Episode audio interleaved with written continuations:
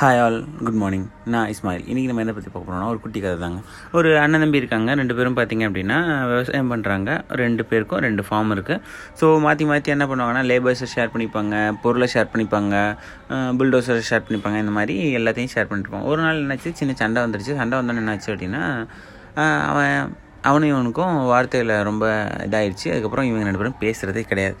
ஒரு நாளைக்கு ஒரு கார்பெண்டர் வர்றாரு. கார்பெண்டர் வந்து கேட்குறாரு பெரிய அண்ணன்ட்ட கேட்குறாரு உங்களுக்கு எதாவது வேலை இருக்கா? ஆமாங்க எனக்கு ஒரு வேலை இருக்கு. என்ன வேலைன்னு கேட்கும்போது அந்த கார்பெண்டர்கிட்ட சொல்கிறாரு என் தம்பிக்கு எனக்கு சண்டை வந்துடுச்சு புல்டோசர் அவனோடதுன்னு எடுத்துக்கிட்டான். இப்போ எனக்கு இது பண்ணுறதுக்கு இல்லை. இதை நான் என்னால் பார்க்கக்கூட முடியல. எனக்கு தயவு செஞ்சு நீங்கள் என்ன பண்ணுங்க அப்படின்னா வேலி கட்டி வச்சுருங்க. அவன் வேலி வந்து நல்லா ஹைட்டாக கட்டி வச்சுருங்க. நான் அவன் இடத்த பார்க்கவே கூடாது. அவனை அவன் மூஞ்சியை கூட நான் பார்க்கக்கூடாது அப்படின்றான். உடனே கார்பெண்டரும் சரிங்க எனக்கு சில பொருள் வேணும்னு சொல்லிட்டு ஊருக்கு போயிட்டு பொருள் வாங்கிட்டு எல்லாமே ரெடி பண்ணுறாரு ரெடி பண்ணவொன்னே ரெடி ஆயிடுச்சுன்னு சொல்கிறாரு ரெடி ஆயிடுச்சுன்னா வந்து இந்த அண்ணன் பார்க்குறப்ப இவனுக்கு ஷாக் ஆயிடுச்சு ஏடான்னு பார்த்தா அவர் வந்து வேலி கட்டலைங்க. ஒரு பாலம் கட்டியிருக்காரு. ரெண்டு பேர் ரெண்டு ரெண்டு ஃபார்முக்கு நடுவில் ஒரு பாலம் கட்டியிருக்காரு.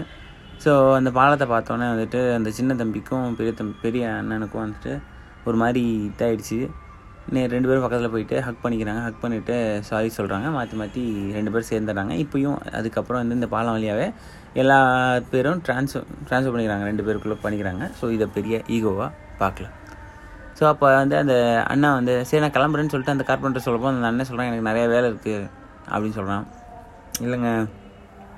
எனக்கும் நிறையா வேலை இருக்குது உங்களுக்கு மட்டும் பார்க்க முடியாது. உங்களுக்கான பிரிட்ஜை நான் கட்டிட்டேன். இன்னும் நிறைய பேருக்கு பிரிட்ஜ் கட்ட வேண்டியது இருக்குது நான் கட்டிட்டு வந்துடுறேன். பை பை அப்படின்னு சொல்கிறான் எஸ் மக்களே நம்ம ஊர் நம்மளும் அப்படி தான் மக்களே சின்ன சின்ன ஈகோ சின்ன சின்ன கஷ்டம் சின்ன சின்ன சில தவறுகளை வந்து நம்ம என்ன செய்கிறோம் அப்படின்னா பெருசாக பார்த்து நம்மளை சுற்றி நம்மளே ஒரு பில்டிங்கை கட்டி வச்சுட்டு கஷ்டப்படுறோம் கஷ்டப்படுறோம் கஷ்டப்படுறோம் கஷ்டப்படுறோம் கஷ்டப்படுறோம் ரொம்ப ரொம்ப கஷ்டப்படுறோம்.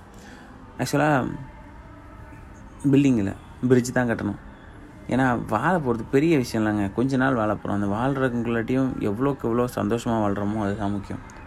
கஷ்டப்பட்டு கவலைப்பட்டு ஒன்றுமே ஆகிறதில்ல ஸோ ஐ ஹோப் நம்ம எல்லாருமே எந்த பிரச்சனையும் இல்லாமல் எந்த ஈகோவும் இல்லாமல் யாரு கூடயும் எந்த குரலும் இல்லாமல் ஹாப்பியாக சந்தோஷமாக வாழ்க்கை நாள் ஃபுல்லாக இருப்போம். Thank you bye bye